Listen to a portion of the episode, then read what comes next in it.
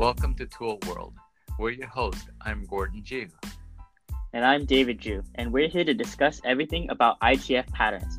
If you're interested in learning more, make sure to like the podcast. Hey, David, how's it going today? It's good. How are you doing? Doing great. Okay. Uh, so today, I think we're going to talk a little bit about um, the pattern Chunji. Mm-hmm. Okay. You ever get any questions uh, about Chunji From students? Yeah. Anything Um, specific that um, students are wondering about Chunji? Uh, not really. Not too many. Not too many. It's too basic, uh, would you say? Yeah. Yeah, a little bit. A little It bit. is a little bit basic. Is that one? Of, I know you uh, have a club, and Mm-hmm. um, are you you're starting off with four directional punch and four directional block, right? I mean, that's Yeah. the way most people do that. Right. And your guys aren't ready for Chunji yet, are they? Probably not. Um, still learning how to move in the same direction, um, whether that's clockwise or counterclockwise. Um, but you know, Chunji is a little different, where you you know you go clockwise and counterclockwise. So probably not yet. Yeah. And now you have older students, so do you find Mhm. that um, in four directional um, punch, for example, do you Mhm. find them uh, having problems going to the left? Pretty simple for them. Uh, it's pretty simple. Most basically learn it in a day, and then they'll remember it by next week too.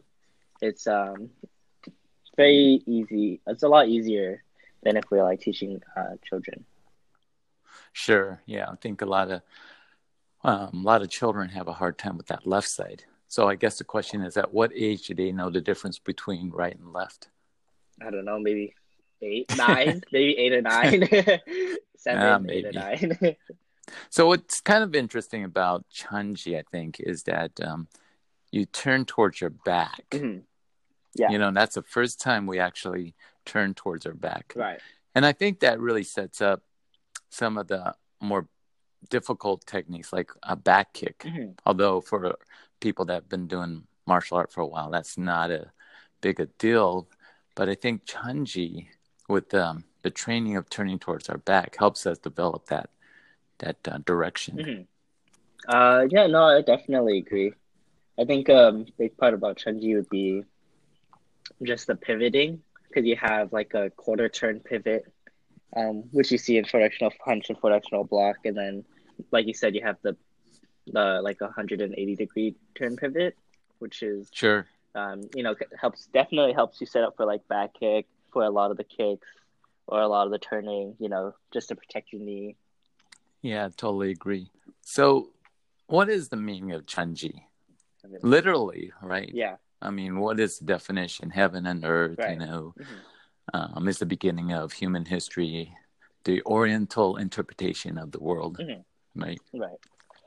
Of the creation of the world. Mhm. Have you heard of uh, why 19 movements? Mm-mm. Have you heard why there is 19 movements? I have not not.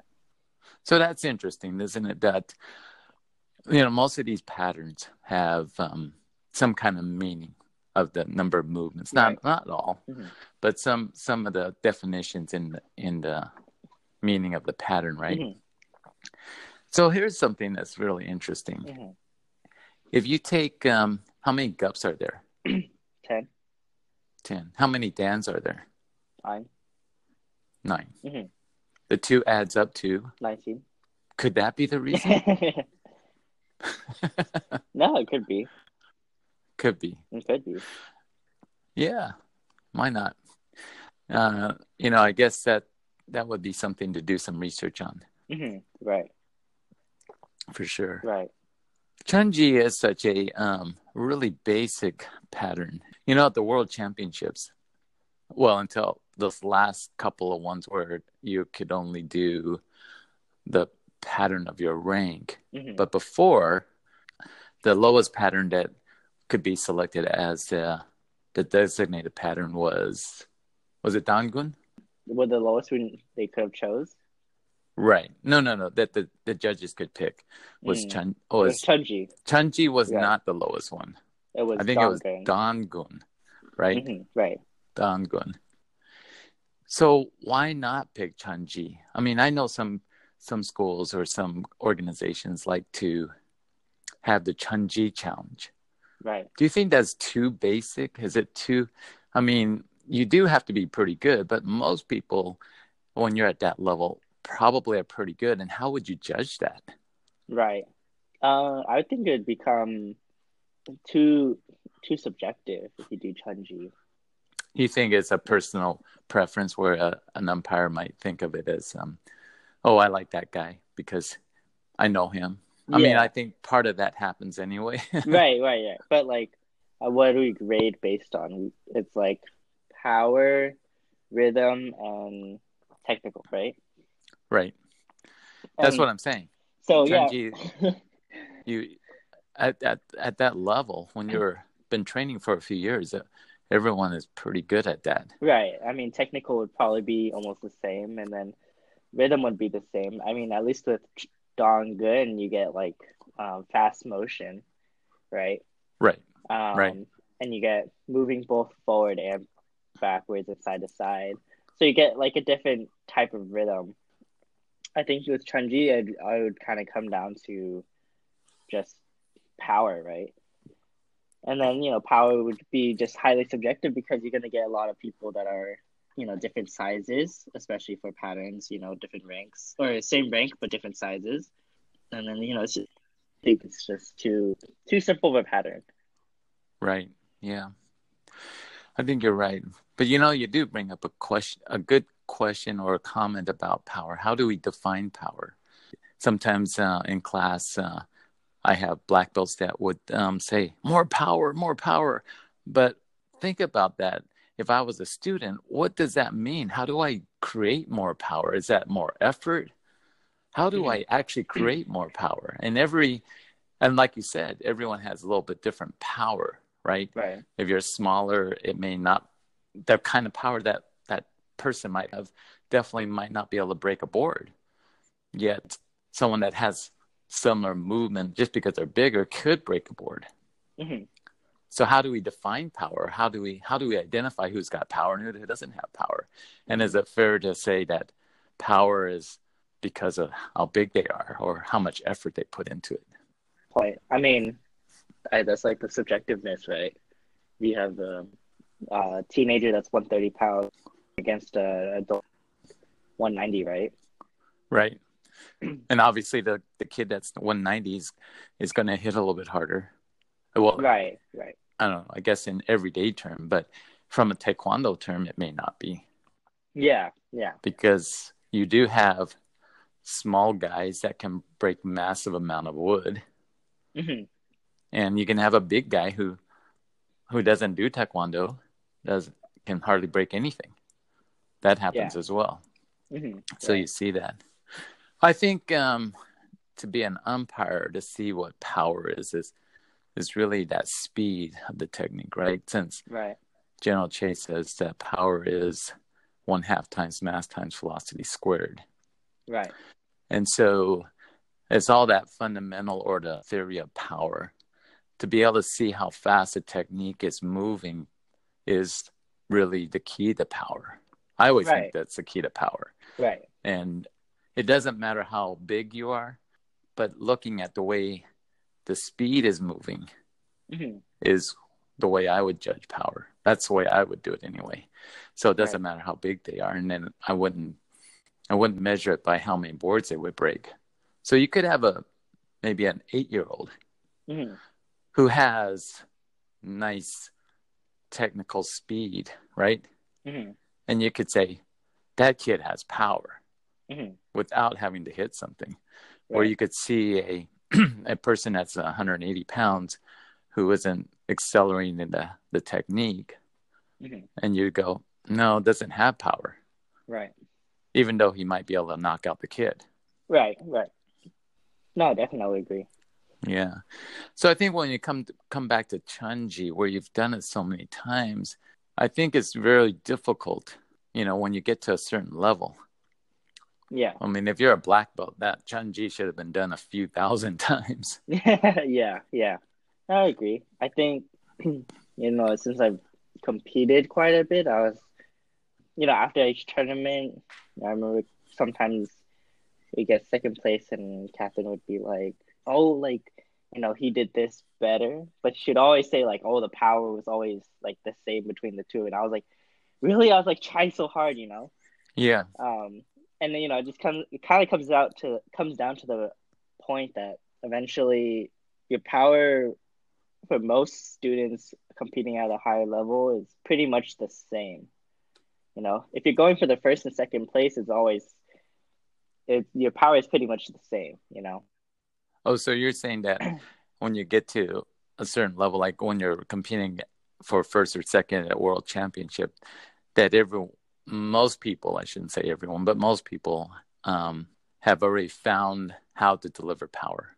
Yeah, I would. Yeah, or how to deliver speed, I guess we should say. Right, how to deliver speed. I think at the higher level that most most people that do end up first, second, or third place are definitely the how they already know how to generate that speed and everything because never have I ever like really lost a tournament because like someone said, "Oh, like you had less power than them," you know most of the time it's more of a technical thing, piercing kick or you know um, technical movements um, within the pattern. But it's never really been about like speed or power.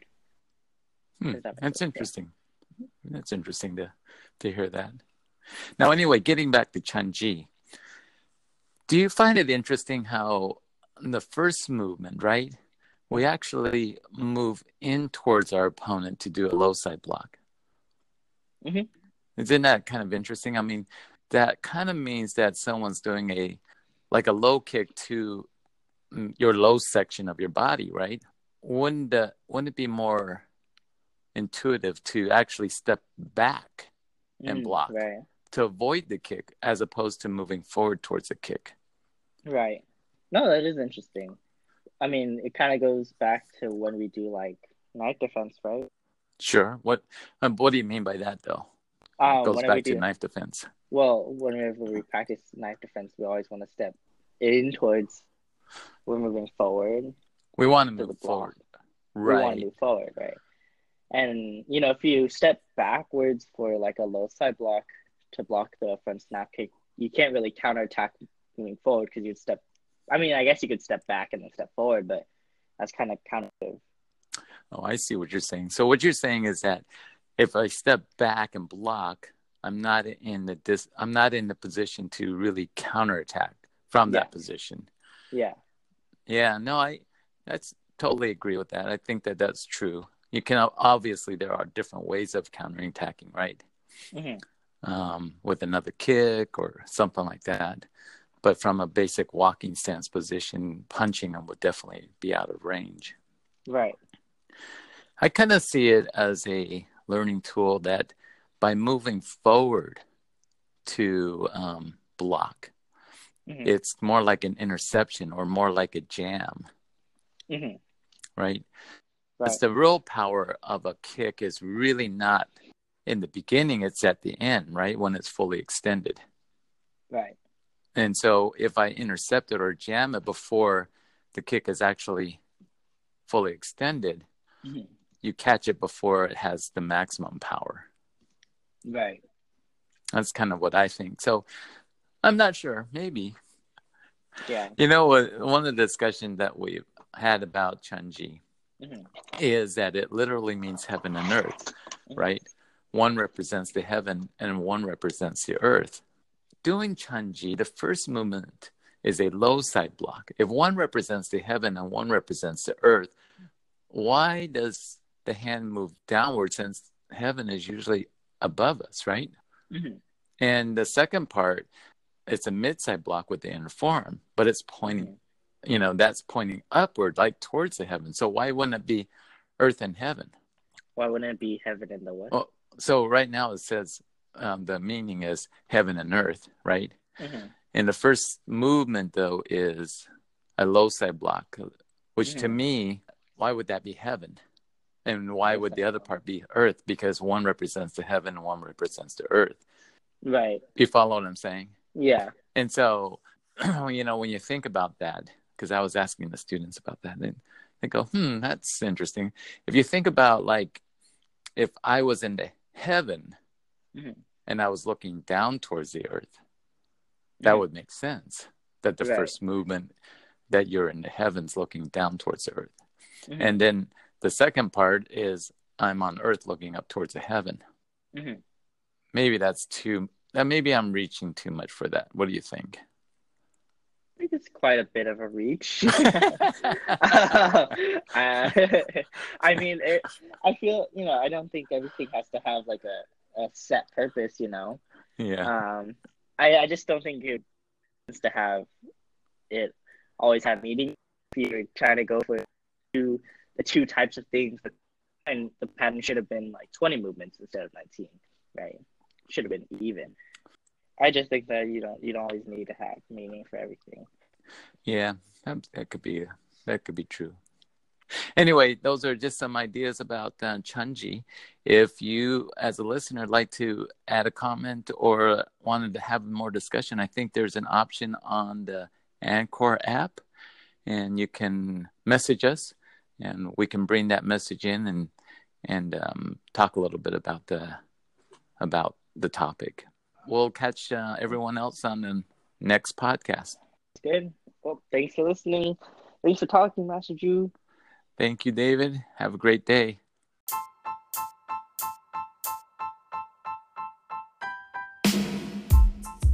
Thanks for listening to our podcast.